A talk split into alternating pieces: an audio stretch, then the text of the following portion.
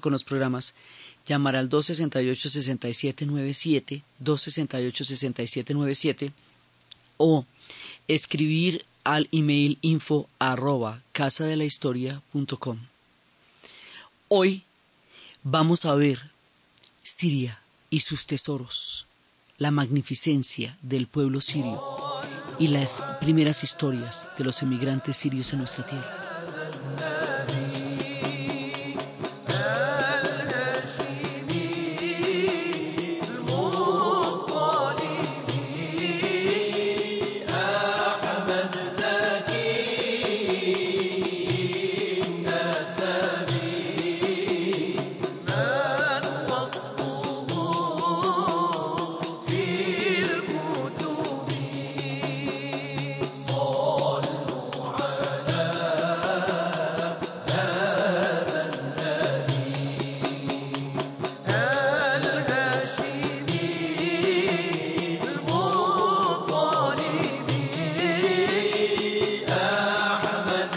Pasada estábamos viendo cómo en el contexto de la primavera árabe empieza a darse la misma dinámica que se dio en todas partes, salen las protestas, salen los jóvenes, habíamos visto cómo esto era, digamos, como un movimiento secuencial que empieza en Túnez, en Egipto, que va a llegar a todo, pues a Siria, a Marruecos, a Libia, a Yemen, y cómo cada uno de estos pueblos va a reaccionar de una manera diferente con el mismo movimiento que es un movimiento para reformar las instituciones, para reformar regímenes que llevan mucho tiempo en el poder, para encontrar libertades democráticas y buscar salidas institucionales y económicas a sociedades que se encontraban detenidas o estancadas o bloqueadas en, en una situación que a la gente no le preveía ningún tipo de futuro, en una, más en un lado que en otro. Eso básicamente es de lo que se trataba y cómo este movimiento en Egipto produce una revolución. En Túnez produce una revolución que cambia el régimen y hace la transformación y hace que ellos estén en la búsqueda de su camino político. En Libia se va, eh, la crisis va a llevar a una invasión y a la muerte de Gaddafi. En Marruecos va a llevar a una reforma y a una conciliación de cambio. Y todo este tipo de movimiento en Bahrein va a llevar también como algún tipo de, de, de conciliación pero en Siria empieza a pasar algo totalmente eh, impredecible. En Siria las manifestaciones empezaron a ser repelidas y empezaron a ser eh, atacadas por el régimen desde el primer momento. O sea, cuando empiezan los movimientos en enero, febrero, ya en marzo están matando gente. Y de ahí para adelante siguen matando gente de frente en las manifestaciones civiles desarmados, hasta que esto se va a volver un conflicto muy grande en el cual la, la, protesta pasa de una protesta civil a una protesta armada, a donde ellos van encontrando armas, se levantan contra el régimen, el régimen resiste, y entre el levantamiento contra el régimen y la resistencia con el, del régimen a cambios o a cualquier tipo de cosas, pasamos de un panorama político en el cual se estaba dando una serie de reformas, o se estaban pidiendo, no dando, porque las reformas no se habían conseguido, se estaban pidiendo una serie de reformas a un panorama bélico, y del panorama bélico pasamos a una catástrofe humanitaria, y de la catástrofe humanitaria pasamos a una hecatombe. Y ya vamos en doscientos mil muertos y una generación perdida, algo que uno no se imagina sino como en las épocas de la Guerra Civil Española cuando España se despedazó en tres años, porque fueron solamente tres años y, y demoraron mucho tiempo en reponerse de eso, o como la guerra libanesa, que duró 17 años y, y también les ha costado lo suyo volver a, a encontrarse en el tiempo. Una guerra devastadora, terrible, que, que sucede ante los ojos del mundo. La vez pasada estábamos planteando una serie de preguntas antes de entrar en, en, la, en la segunda parte de nuestra, de nuestra fase de Siria una de las preguntas era ¿por qué? qué ¿Cuál era la diferencia entre un fenómeno de protesta política de origen juvenil de la primera revolución de Facebook, que en todos los demás lleva a diferentes cambios políticos y en Siria desata una guerra de las proporciones que la desata? es una, digamos, ¿qué, es, qué latencias hay ahí? ¿Por qué es distinto? ¿Por qué allá se, se optó por un camino tan trágico? Era una de las cosas que nos preguntábamos. También nos preguntamos por qué la dejaron destruir de esa manera. ¿A quién le conviene la destrucción de Siria? ¿Por qué nadie hizo nada? ¿Por qué todo el mundo se la pasa conversando que qué hacemos, que qué problema, que qué crisis, que mira tú qué cosa tan complicada y mientras tanto las cosas adquieren unas proporciones. ¿Por qué en Ucrania, en un fin de semana, revirtieron todo el proceso cuando empezaron a, matar civiles. 70 personas habían muerto en una semana y en ese momento dijeron, esto no se puede, esto no se resiste, toca implementar las reformas, Yankovic tiene que huir, esto no se va a poder hacer. Y la intervienen, digamos, políticamente de una u otra manera y en un fin de semana cambia radicalmente la situación de Ucrania. ¿Por qué pasa esto en Libia? Y esto en dos semanas ya estaba planeada la invasión y eso llegaron las fuerzas, atravesaron el Mediterráneo, intervinieron los italianos, intervinieron todos y rápidamente cambiaron la dinámica. ¿Por qué en Siria dejan que un genocidio de estas proporciones ocurra sistemáticamente frente a los ojos inermes de todo el mundo? ¿Siria pertenece a la categoría de Bosnia-Herzegovina? Que la dejaron morir a manos de un genocidio serbio? ¿O a la de Ruanda, que la dejaron morir en la matanza entre los Hutus y los Tutsis? Hay una categoría de pueblos que deben ser salvados inmediatamente de una, de una hecatombe o de una eclosión, y hay otra categoría de pueblos que bien pueden desaparecer, que al mundo no le importan. Esa es una pregunta. ¿A quién le conviene la destrucción de Siria? Porque nadie les dio la mano, porque están tan solos en esta tragedia tan horrible que están viviendo. Entonces hay otros miedos. Habíamos hablado la vez pasada que las tendencias árabes temen que el resultado de la destrucción de Siria sea un regreso al mapa de la época de la repartición del Imperio Otomano y que sobre las cenizas de Siria haya repartos territoriales, coloniales, de recursos, eh, que se solucionen problemas de tierras, por ejemplo, de, otros pueblos en el territorio sirio, temen cosas que ya vivieron. O sea, eso les pasó en 1920, no es que, no, no es que nunca lo hayan vivido, temen cosas que ya vivieron.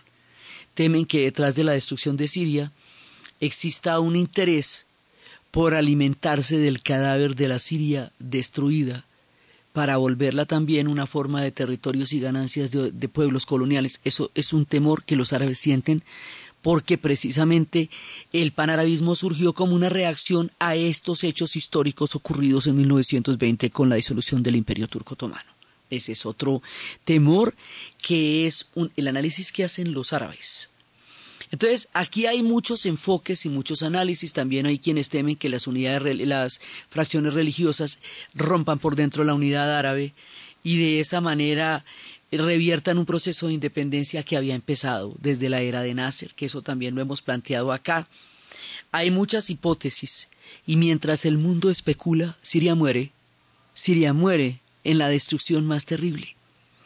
Pero hay una cosa, cuando los pueblos atraviesan una guerra, y sobre todo una guerra del tamaño de la que está viviendo Siria en este momento, como son un hecho noticioso durante el tiempo de la guerra, quedan en el imaginario de la gente durante mucho tiempo como un país destruido, como un país en una crisis humanitaria con armas químicas, niños saliendo de los refugios, la población civil siendo atacada. Esas imágenes se perpetúan y se convierten en el referente de un pueblo durante mucho tiempo. Líbano, Beirut, que es una ciudad magnífica, durante mucho tiempo se convirtió en sinónimo de, de guerra. Esto, ¿usted qué cree que esto es Beirut? Decían. Beirut es una ciudad espléndida. Y si usted la ve hoy es espléndida. Y lo ha sido durante siglos. Pero la imagen era el Beirut de los setentas porque en los 70 fue que tuvo la guerra civil durante los 70 y los 80. A nosotros mismos, los colombianos, la imagen del narcotráfico nos ha marcado de una manera aterradora a lo largo del referente que el mundo tiene de nosotros. Y cambiar esa imagen y la de guerra nos ha costado y nos está costando bastante. Entonces, las imágenes noticiosas de los pueblos suelen quedar en el imaginario porque en últimas la historia ahora la hacen las noticias, que es la forma como instantáneamente el mundo se entera de lo que está pasando en algún lugar. Y cuando eso deja de pasar, y cuando llega la paz, y cuando los pueblos se reconcilian, y hay grandes procesos de reconciliación, la reconciliación no es noticia, no lo es en la medida en que es la guerra, entonces el imaginario de la guerra es el que queda. La idea de este programa es que no quede el imaginario de la guerra, que no sea esa la única referencia que se tenga sobre Siria, un pueblo espléndido, magnífico y milenario, que no se piense en Siria como un país devastado, que no se recuerde solo así a este pueblo grandioso. Y por eso hoy, en la mitad de la catástrofe de los sirios, y sin saber para dónde va, Vamos a recordar los tesoros históricos de Siria. Esta gente sobrevivió a los mongoles, hombre. Sobrevivió a las cruzadas. O sea, a ellos les han pasado cosas fuertes.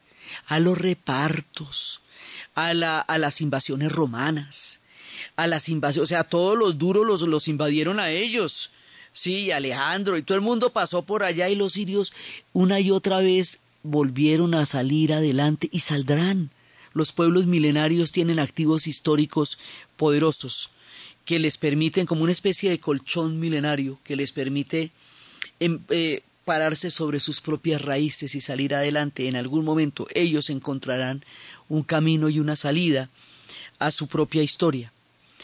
Pero para contar cómo eran de magníficos, o sea, qué tan sensacionales han llegado a ser los sirios, en este programa voy a contar un viaje que hicimos por Siria en el año 2005. El viaje lo hicimos primero por Jordania, luego por Siria y luego por Líbano. En el año 2005, Siria era una sociedad espléndida. Los tesoros de Siria, las maravillas, las cosas tan impresionantes que Siria tenía en ese momento, son también un referente de quién ha sido este país y qué ha sido en la historia. Vamos a hablar de eso en este programa. Y vamos a empezar a hablar también de las migraciones, de la madre patria, de lo muchísimo, muchísimo que la cultura colombiana debe a la cultura libanesa y a la cultura árabe en general, porque estos pueblos se han mezclado en su gastronomía, en su vida, en su historia, en su trasegar, en los ríos, en las ventas, en todas sus formas de encontrar entre nosotros un sueño, y nos han dado un legado enorme. Vamos a hablar de los tesoros de Siria, vamos a hablar de los emigrantes también, en este y en el otro programa, y vamos a contar cosas espléndidas y magníficas sobre un pueblo que hoy está en una hora terrible y de oscuridad.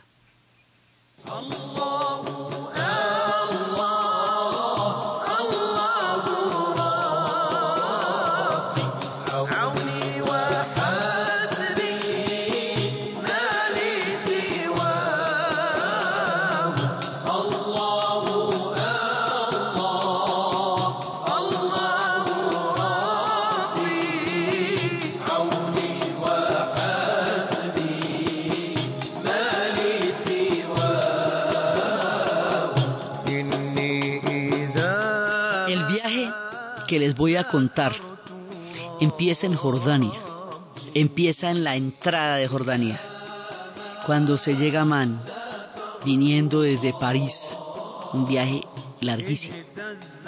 En un principio yo llegué sola y luego llegó el grupo con el que íbamos a realizar este viaje inolvidable para todos nosotros por la manera como esto cambió mucho de de lo que nosotros pensábamos antes de llegar allá. Llego yo a Jordania. Hay una primera, un primero interrogatorio. Eh, uno entrega el pasaporte colombiano y sabe que de ahí para adelante las cosas pueden ser complejas. Y luego, después de dos horas en que nadie me explica nada, entro yo a un salón donde hay varios oficiales de migración jordanos. Y empezamos a hablar y cuando me van a interrogar, yo pienso en Alá. Yo voy con los dioses a todos los lugares donde llego. Y empiezo a hablarle a Alá. Y empiezo a relajar todo mi cuerpo antes de entrar a conversar con ellos. Y al ausentarme de miedo dejo de producirlo. Y cuando me empiezan a interrogar me preguntan, ¿qué voy a hacer? Voy a contar la historia de su pueblo para mi pueblo. ¿Usted se sabe la historia de Jordania? Me sé la historia de Jordania. ¿Usted qué hace? Creo puentes entre civilizaciones. Así la visita, lo que era un interrogatorio, rápidamente mutó a una visita. Y pasamos como una hora conversando del mundo y sus maravillas. Entré de esa manera a Jordania. Y al otro día fuimos a la mezquita a agradecer a la. Llegó el grupo y empezamos a ver la magnificencia del Medio Oriente. Y en Jordania, lo primero que se ve es esas mezquitas azules maravillosas y las maravillas fantásticas como por ejemplo Petra, que, que corta el aliento, o sea, Petra corta el aliento totalmente, porque es una ciudad en piedra, rosada, con una gruta que era de los nabateos y duró mucho tiempo, mucho tiempo escondida cuando los romanos eh, cambiaron el, el curso de la ruta de la seda. Petra quedó en el olvido. Los romanos le quitaron importancia a los nabateos, que eran los grandes comerciantes, cambiaron la ruta de la seda y desde ahí Petra quedó en el olvido y se volvió una leyenda, hasta que un suizo, Burkhardt, se disfrazó de mendigo y estuvo día y noche detrás de las caravanas a encontrar si esa ciudad de leyenda existía o no, hasta que un día llegó a la gruta de Petra y la, la redescubrió para Occidente. Fuimos también al valle, a Wadi Rum, valle, donde se filmó Lawrence de Arabia. Y allá donde se filmó Lawrence de Arabia vimos un paisaje absolutamente sobrecogedor, rodeados y acompañados de los beduinos, en un atardecer sobre las arenas rojas de ese desierto magnífico. También estuvimos en Yerat, una ciudad romana, y ahí empezamos a ver las ciudades romanas. Teniendo Jordania los tesoros que tiene, la amabilidad de su gente, el, el esplendor de los jordanos, atravesamos la frontera para llegar a Siria. Como había tan poca información sobre Siria, siempre ha habido poca información sobre Siria, porque a los sirios les pasa lo mismo que les pasa a los iraníes. Las oficinas de prensa quedan en otra parte. Las oficinas de prensa no han vuelto a quedar en Damasco, probablemente desde los Omeyas. Entonces siempre se cuenta desde el otro lado. Entonces no se sabe nada, nada, nada de Siria. Es increíble solamente las referencias, digamos, como de las guerras en las cuales ha participado que eso es un factor bravo. Como ellos han tenido tantas guerras, pues tienen dificultades con muchos pueblos vecinos y a la hora de un conflicto de esos, esto también es, juega en su contra. Entonces, pero nada, no sabemos nada. Entonces uno llega y va atravesando y encuentra primero un desierto con un atardecer y luego un oasis. Pero un oasis no como en las películas. O sea, no, no solamente un, un, un pedacito de palmeras con agua en la mitad. No, un oasis que es una ciudad, del tamaño de una ciudad, eso es Damasco. Las ciudades en Siria están hechas alrededor de los oasis, porque hay mucho desierto. Entonces, el perímetro urbano de Damasco, eh, pues es el perímetro del oasis, porque de ahí para allá no se puede hacer hay pueblos aledaños que se habían construido para que la gente viviera y fuera y trabajara en, Damasco porque tiene una capacidad de que está determinada por el perímetro del oasis. Y nos encontramos con la ciudad de Damasco. Damasco lo llaman el Sham. Así es como se les conoce. Cada una de estas ciudades tiene una, tiene una manera de llamarse. Y en Damasco nos encontramos con una ciudad absolutamente espléndida que es la que les digo que fue eh, está en la Biblia, la mencionan en Ur de Caldea, la mencionan cuando en el libro de Samuel, la mencionan también eh, hablando de David sobre los damasquenos, la mencionan en los archivos de Ebla, una ciudad que tiene una mezquita enorme, enorme, enorme, que está ahí, donde hay también monumento a San Juan Bautista dentro de la mezquita, porque en otra época fue una iglesia, una mezquita con más de diez mil personas en oración que tiene una, eh, digamos, un, un, centro verde, de color verde, donde la gente eh, va a hacer una, una peregrinación aún dentro de la, de la mezquita, pues, pero es, ahí está también San Juan Bautista. Una ciudadela, la ciudadela de Damasco. Y en la ciudadela de Damasco es donde se refugió Pablo de Tarso cuando lo persiguieron en el momento en que se convierte al cristianismo. Entonces, como el cristianismo surge en Siria, lo vimos al comienzo de la serie, de una manera muy temprana y muy primigenia, sus huellas allá son enormes, tanto en Damasco como en otras ciudades que vamos a ver allá. Entonces, uno va a llegar a Damasco y el zoco de Damasco se llama el zoco a los mercados es gigantesco, lleno de gente, bulliendo de todo, de oros, de, de seda, de perfumes, de especias, de, de, pañoletas, de tela. Recuerden que Damasco significa brocado y todo el regateo de los grandes mercados del mundo del Medio Oriente. Y Siria con sus, con sus grandes tesoros empiezan por Damasco. Damasco, una de las ciudades más tiempo habitadas de todo el planeta Tierra. Tiene en sí tesoros del mundo cristiano, del mundo musulmán, eh, del mundo romano, del mundo antiguo. Cada uno de los pequeños y de los grandes tesoros de Siria va a contener en sí mismo el paso de los miles de años que hemos venido narrando durante la serie. Damasco, capital de los Omeyas durante noventa años, guarda todos los vestigios del tiempo en que fue desde ahí que se dirigía el Islam como civilización. Damasco la magnífica, el Sham la maravillosa, la ciudad rodeada de murallas que han visto pasar los milenios. Damasco, la el tesoro, el primer tesoro que nos encontramos rodeado en oasis de la hermosa Siria. Después de la pausa hablaremos del otro gran tesoro, Alepo.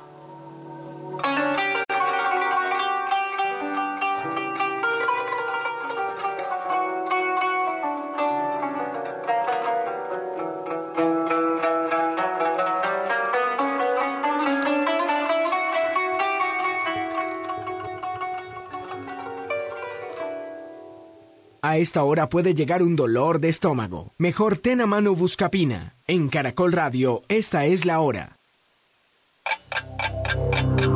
En Caracol Radio, son las 10 de la mañana y 35 minutos. Soy Oscar Córdoba y durante los años que jugué con mi selección Colombia aprendí muchas cosas. Por ejemplo, que siempre hay que dejarlo todo en la cancha, que nunca hay que darse por vencido y que si estás preparado no hay nadie que te pueda ganar. Por eso cuando me duele el estómago estoy preparado para sacarlo del juego. Yo tomo Buscapina. No dejes que el dolor de estómago tipo cólico o retorcijón te meta un gol. Por eso yo tengo siempre a mano Buscapina. Buscapina es un medicamento, no exceder su consumo. Leer indicaciones y contraindicaciones en la etiqueta. Si los síntomas persisten, consulte con su médico. Indicación analgésico antiespasmódico. Última hora Deportiva Caracol.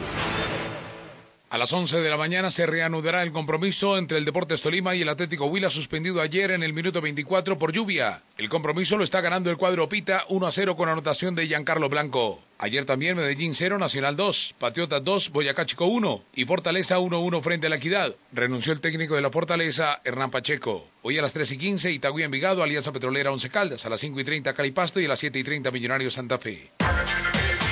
El Atlético de Madrid buscará hoy a partir de las 11 de la mañana hora colombiana en el partido más atractivo de la fecha número 26 de la Liga Española de Fútbol, ganarle en el derby de la capital ibérica al Real Madrid en el estadio Vicente Calderón, estadio donde no le gana a la Casa Blanca desde hace 14 compromisos, dos empates y 12 victorias para el equipo de Carlo Ancelotti, quien respeta pero espera poder sacarle otros tres puntos de ventaja al rojo y blanco. La presión por este partido es absolutamente normal. Tenemos tres puntos de ventaja en la, en la tabla. Se puede decir que Real Madrid es favorito, pero también se puede decir que Atlético tiene el vantaje de jugar eh, en el Calderón. Real Madrid es líder de la tabla de posiciones con 63 puntos, seguido por el Barcelona, que jugará a las 3 de la tarde ante el Almería, y por su rival de hoy, el Atlético de Madrid, cada uno con 60 unidades. Más información en www.caracol.com.co y en Twitter, arroba caracoldeportes. ¿Y usted?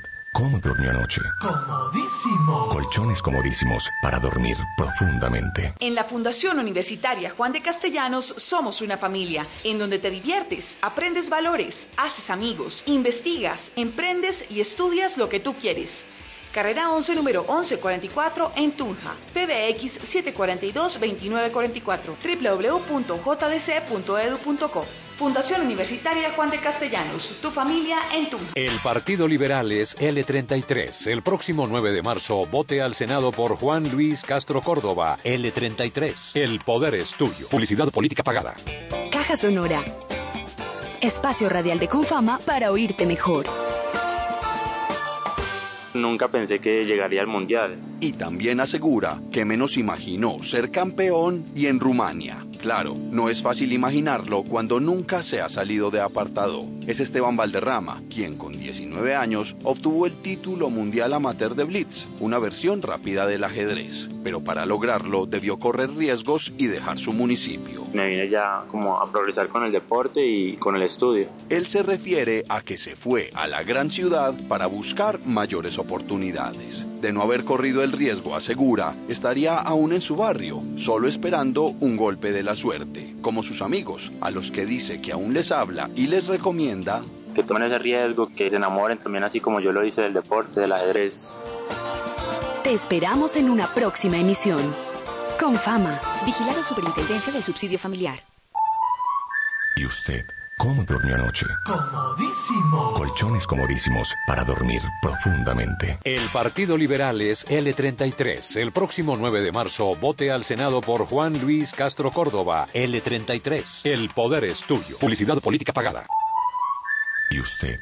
¿Cómo durmió anoche? Comodísimo. Colchones comodísimos para dormir profundamente. El Partido Liberal es L33. El próximo 9 de marzo vote al Senado por Juan Luis Castro Córdoba, L33. El poder es tuyo. Publicidad política pagada.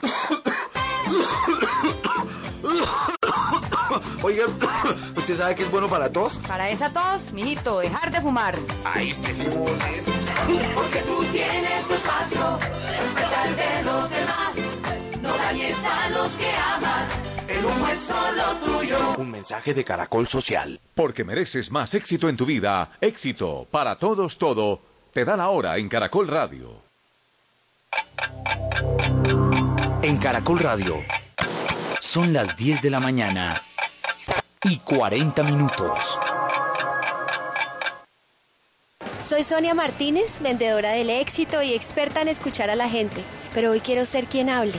Yo alguna vez oí que para entender a alguien había que ponerse en sus zapatos y desde ese día es lo primero que hago cuando escucho a un cliente, porque así sé qué pasos dar para ayudarlo.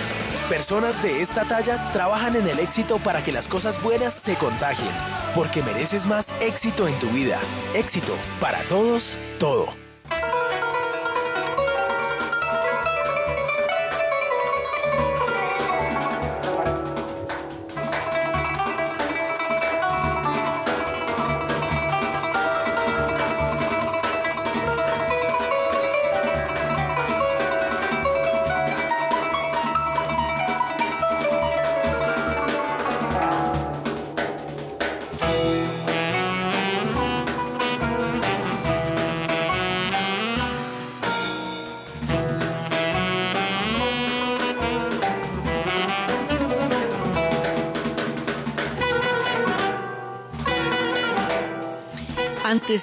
De llegar a Alepo, que es otro tesoro gigantesco, en los alrededores de Damasco hay cosas bien importantes.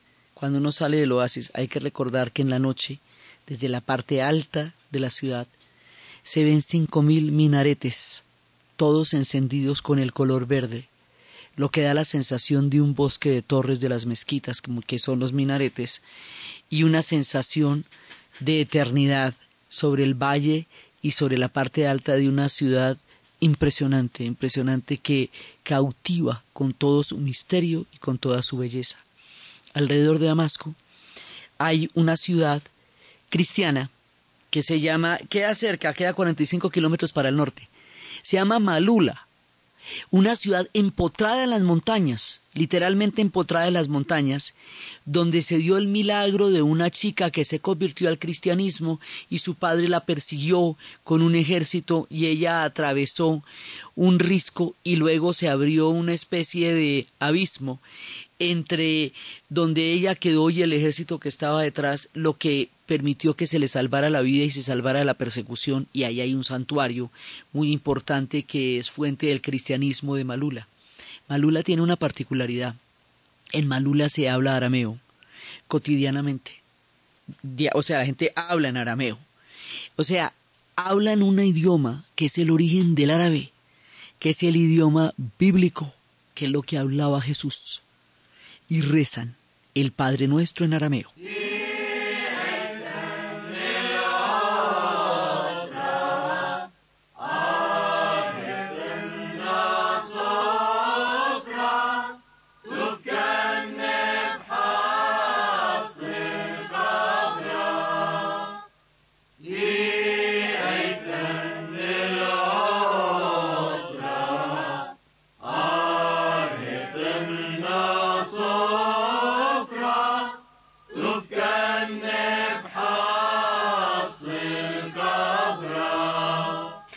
Cantos son en arameo. El Padre Nuestro, cuando lo, rezan en las iglesias en arameo de manera normal, allá la mayoría son católicos, griegos y ortodoxos, y la santa que quedó aislada se llama Santa Tecla, celebran el levantamiento sagrado de la cruz y el día de San Sergio. Y esta, esta ciudad es muy antigua. Eh, desde la época aramea pertenecía al reino de Homs, y durante la época romana se le conocía como Celiocópolis. Cada una de ellas tiene un nombre histórico distinto, o sea, a Damasco lo llamábamos el Sham, eh, a Palmira Tadmor, eh, es la que se llamaba Malula, y esta ciudad es magnífica en su empotrado esplendor. Hay que trepar como las cabras para ir a ver este santuario, donde surge uno de los primeros bases del cristianismo.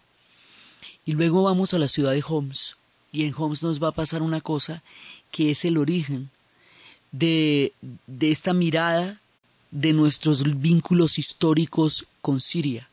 Tres personas que iban en el grupo, iban en un viaje de peregrinación para encontrarse con la otra parte de la familia que está en Siria. Tenían solamente un papel, un papelito de una, de una iglesia ortodoxa, una fe de bautismo. Homs tenía seiscientos mil habitantes. Homs, la ciudad donde empezó la, gran rebelión, que es hoy por hoy la guerra. Y allá en Homs, en una ciudad de 600 mil habitantes, nos detuvimos en una cafetería para, eh, para ir al baño, para tomar café, una parada técnica de viaje.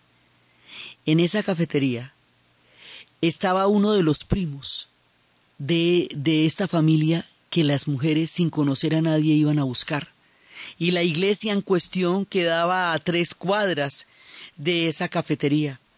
Y rápidamente llamaron a toda la familia. Y estas tres mujeres se reunieron con su familia siria que no habían visto jamás. Y uno de los hombres ancianos, que tenía noventa años, dijo que él sabía que una parte de su familia se había ido para Colombia y que no había vuelto a saber de ellos y que ahora que las conocía podía morir en paz porque había encontrado su familia. Y se filmaron, y filmaron a todas las personas que encontraron.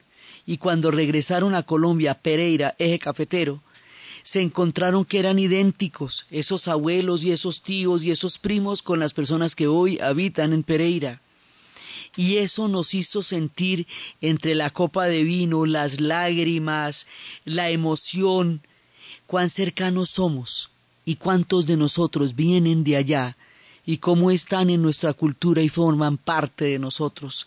Esta es nuestra primera historia de migrantes. Después vamos a contar muchas historias de migrantes, de cómo llegaron, desde cuándo, de qué manera, dónde se asentaron y quiénes son y cómo conforman una parte importante de la sociedad de esta Colombia que vivimos nosotros. Esta experiencia con estas mujeres nos dio una experiencia de continuidad, peregrinación, lazos de tiempo, consanguinidad eh, lazos de sangre que no se perdieron a pesar del desconocimiento de uno y otro lado de las familias. Después de Holmes, transidos de emoción, con, esta, con este encuentro tan vivo y tan maravilloso, seguimos nuestro camino, vamos atravesando los grandes tesoros. Entonces, Siria tiene, los tesoros más grandes de Siria son, por un lado, está Damasco, Malula, pero también allá hay una ciudad romana que se llama Bosra, una ciudad intacta, todo el imperio romano en su esplendor. Se ve en Bosra como no se veía en Italia, porque tuvieron todas las invasiones bárbaras que a Siria no llegaron, con todo el eco de lo que era eh, el, eh, el, espectáculo del, del, circo romano y con todas las eh, con toda la iconografía y con toda la arquitectura romana. También en la mitad del camino había una calle de cinco kilómetros que correspondía a una ciudad que se llamaba Pamea, la escuela neoplatónica. Por allí pasó Alejandro. Y la escuela neoplatónica revivió toda la teoría de Platón y Aristóteles allá.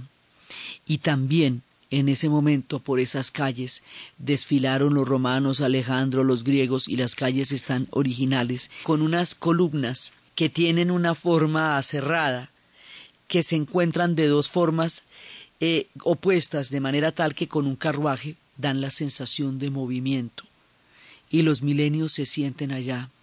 Otro de los grandes, grandes tesoros fue Palmira, Taimur, donde se hablaban veintiséis lenguas en un día de mercado. Palmira también es un oasis. También está rodeada totalmente de esta verde vegetación que contrasta con, la, con el desierto que está presente alrededor de los grandes oasis. Palmira tiene unas ruinas enormes, enormes, grandísimas, con unas plazas, con los pedestales. Eh, más de cinco clanes gobernaban la ciudad y los días de mercado todo el Medio Oriente se encontraba en Palmira y era donde venían la seda, los brocados de la ruta de la seda. Era la reina de los nabateos, Zenobia, la reina Zenobia de, de Palmira, cuya historia contamos a comienzos de la serie, porque el mundo nabateo fue el que dio forma a Jordania y a Siria hasta la llegada de los romanos. Entonces están todas las huellas de los nabateos, las huellas de los romanos, las huellas del Islam. Y después de esto está Hama, la ciudad de las norias. Está donde, donde se encuentran esas norias. Las norias son esas ruedas de agua. Eso es una noria. Que mucho, Machado habla mucho de las norias en sus poemas. Allí eso es muy llamativo porque hay mucho desierto, entonces el agua es esplendorosa. Siempre hacemos esa anotación cuando estamos hablando desde Colombia y estamos hablando del Medio Oriente, es que nosotros somos un país muy verde y el agua nos rodea. Allá no, allá el agua es un milagro donde quiera que se encuentra. Y eso que Siria tiene el Éufrates y el Orontes y ha logrado una canalización de estos ríos que permite que mucha de su agricultura exista por la canalización que han hecho y en Jama, la ciudad de las Norias. En hubo una matanza de veinte mil hermanos musulmanes en los años ochentas, en un enfrentamiento contra el régimen de entonces Hafez al-Assad hace mucho tiempo, y eso eh, queda como una, digamos, como una raya en el, en el, en el viaje, que después continuará a parajes maravillosos. Otro de los lugares que es absolutamente increíble, increíble es el crack de los caballeros y entonces están las cruzadas ahí en el crack de los caballeros. Es una fortaleza gigantesca, gigantesca como uno no se puede imaginar, gigantesca llena de torres, por donde se entraba a caballo, como una ciudad fortificada, puesta a una altura tal que desde ahí se dominaba todos los valles y, y todos los ríos, un punto estratégico en la defensa de Siria durante la era de las cruzadas, es probablemente eh, la fortaleza más importante que uno pueda eh, conseguir en esa zona, eh, lo más espléndido, lo más magnífico, lo más monumental, el crack de los caballeros. Todos esos tesoros se van encontrando en Siria a medida que vamos viajando en un bus constatando el paso de las civilizaciones por un país que, como hemos visto, ha sido epicentro de todas ellas. Todo para llegar a Alepo, la maravillosa.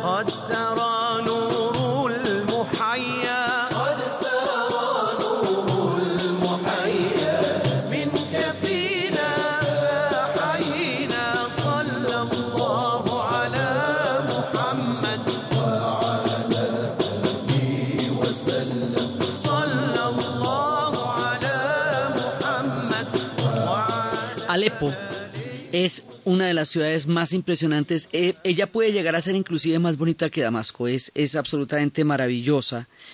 Y ella es el contraste entre el mundo occidental y el mundo árabe. Está llena de callejuelas, de mezquitas, de hammams, o sea, de baños públicos de vapor, que son romanos y árabes y turcos, y de mercados, y tiene misterios, y tiene arte, y tiene historia. Es el punto de paso entre las caravanas que comunicaban al, cercano oriente con Persia, con India, con Armenia y con el resto del imperio otomano. Está edificada en la ruta de los comerciantes y de las caravanas. Originalmente se llamaba Habab, que es una palabra amorita que significa yacimientos de hierro y de cobre. Era el tercer centro económico durante toda la época del Imperio Otomano, después de Estambul y del Cairo. En, en, el siglo XX, a mediados del siglo XX, tenía más población que la misma Damasco. Y dice que los reyes pasaron por Alepo para consolidar su poder y que lograron huir de allá y consolidar también el, el, el, esplendor de Damasco. Alepo fue la capital de los, del reino de los Yamad, la confederación de territorios de intereses comunes. Alepo era el punto entre Mesopotamia y la costa mediterránea. Por Alepo pasaron todas las historias. El Soco de Alepo es el más bonito de todos. Doce kilómetros cubiertos y habíamos hablado al comienzo de la serie cómo en el Soco de Alepo y en el Soco de Damasco las mujeres que tenían hijos en edad varones en edad de casarse iban a los socos con una tarjeta y a las bellas damas, chicas hermosas, les ofrecían la tarjeta. Si la chica la acepta, se van a encontrar el siguiente sábado para conocerse las familias. Y si las familias y los muchachos y la, y la chica se gustan, empiezan el camino hacia el matrimonio. Y para casarse hay que tener la posibilidad de vestirlas en oro, porque ese va a ser, digamos, su, su posibilidad económica. En la ciudadela están los ocos y hay unas colinas. Y eso, digamos, es un paraje impresionante porque allá es donde se ofrecían los, eh, era, era un centro en el Imperio Romano, también se ofrecían eh, sacrificios a Dios y se conoce desde hace mucho tiempo la ciudadela porque eh, Alepo es una ciudad muy, muy, muy antigua desde el comienzo de los tiempos y tenía, era el ejemplo de la arquitectura militar árabe. Se levantan torres y fosos que rodean y tenía una gran profundidad y mezquitas pequeñas y, también la gran mezquita, pero cosas hechas desde el siglo VIII, desde 1213. Y allá en esa ciudadela están las grandes, pues las enormes, la gran mezquita de los Omeyas, la madraza de Jalahuilla, los mercados cubiertos que eran los más bellos, y allá era donde había pasado Lawrence de Arabia en todo su camino, y también, o sea, en, en estos hoteles esto llegó a tener un lujo proverbial, y los occidentales se fascinaban con la con todo este lujo de Alepo, bella bella, bella desde, desde donde uno la mire, y allá también estuvo Agatha Christie, y allá también estuvo, están las habitaciones donde se quedaban estos personajes viajeros y aventureros que iban a conocer el Oriente en tiempos de la disolución del Imperio Otomano. Allá en Alepo es donde residen la mayor cantidad de, misterios, de esencias, de perfumes, el, el soco más bello de todos. Alepo era todavía más bonita que Damasco por su carácter acogedor, eh, eh, paradisíaco, pero también sobre todo por su carácter misterioso, por la arquitectura totalmente eh, conservada del paso de las civilizaciones. Alepo es una ciudad en sueño, como las grandes ciudades del Medio Oriente, como esos parajes que escribía Constantino Cavafis en su viaje a Itaca, de ir a ciudades maravillosas y donde se encuentran esos, esos brocados de negro y de oro, y esos collares de todos los colores y esas alturas desde donde se ven también las partes del desierto a la salida de la ciudad de Alepo. Y todos estos tesoros, eh, más adelante en el viaje, saliendo de Alepo, había un lugar donde decían que estaban los mejores, los mosaicos más bellos del mundo, un pequeño pueblo que se llama Shaba.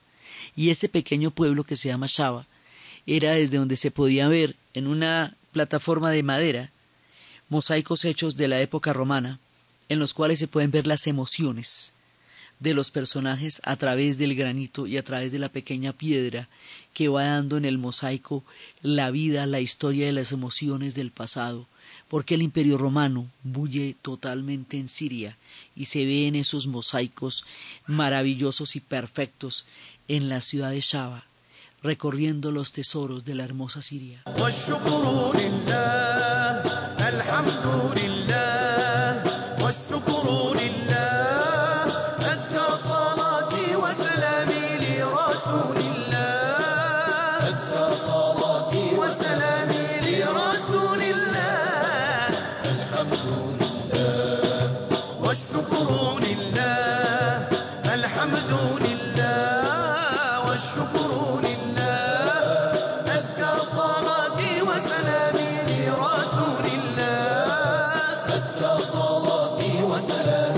Afueras de Alepo hay un barrio, el barrio de la Yedaida. Yedaida es un barrio cristiano.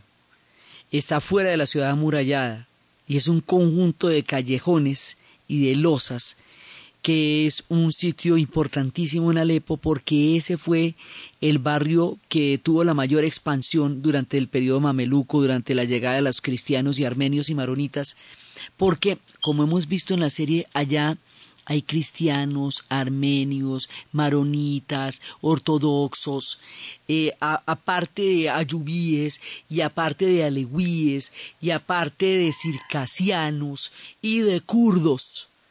Eh, digamos, la diversidad de la población siria es enorme, porque son pedazos de todos los imperios que pasaron por allá. Entonces, este es uno de esos barrios donde uno se encuentra el cruce de las civilizaciones. Entonces, todos esos tesoros que van apareciendo allá, que son tesoros a nivel mundial, digamos, los, los mosaicos de Shaba, el crack de los caballeros, la ciudad de las ruinas de Ciudad de Palmira, la de la reina Zenobia, la maravillosa Alepo, Damasco mismo, todo eso queda allá, en ese país, fuera de la, la ciudad costera, la Taquía, la, la, ciudad que, es la salida de Siria al Mediterráneo, habíamos visto que era mucho más que era lo que era Antioquía, pero Antioquía quedó eh, después en todos estos repartos del lado de Turquía. Y entonces la franja que le quedó a Siria para salir al Mediterráneo es la ciudad costera de Latakia. Y allá también, en Siria, está el Éufrates. O sea, cuando hablamos del Tigris y el Éufrates, decimos que el Éufrates recorre Siria, la recorre de un lado al otro. Y con él la historia de Mesopotamia. Entonces, todo ese montón de tesoros, la gastronomía exquisita, deliciosa, también los conflictos, ahí se ve en un punto determinado los altos del Golán, el territorio que perdieron en la guerra de los seis días. Se ve también en la trayectoria. Entonces uno va en un bus por el desierto, por los oasis, por las cruzadas, por el imperio romano, por el mundo de los nabateos, por las historias de Zenobia, por las historias de todo este universo maravilloso que es el testimonio de capas y capas de civilizaciones que pasaron sobre Siria desde la época de los Omeyas, desde la época de los romanos, de los mamelucos, de, de la llegada de los árabes, del panarabismo, todo eso está allá. Siria en el año 2005 era un país autoabastecido, autosuficiente, lleno de oasis, con una población que convivía en unas circunstancias de, tolerancia cotidiana permanente.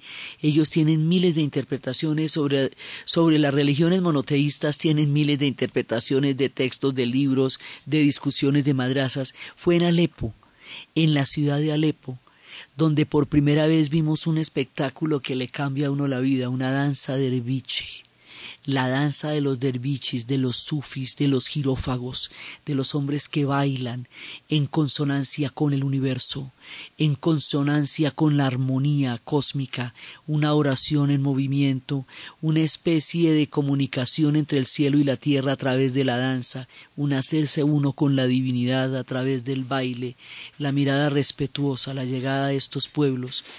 Eso no se le olvida a uno nunca en la vida.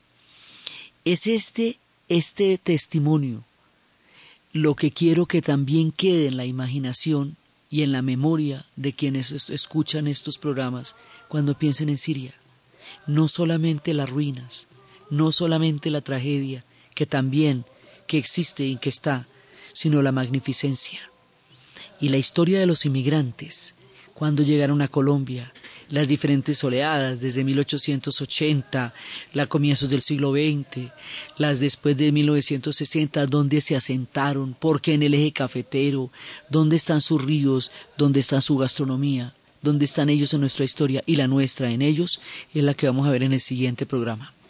Entonces, desde los espacios de la magnificencia de un pueblo que hoy enfrenta una hora de agonía, desde el paso de los imperios, los tesoros históricos, las cruzadas y los mongoles, las grandezas y los esplendores y las miserias que atraviesan pueblos que han estado durante seis mil años presentes en el paso de la historia y de los tiempos, en la narración de Ana Uribe, en la producción de Jessy Rodríguez y para ustedes, feliz fin de semana.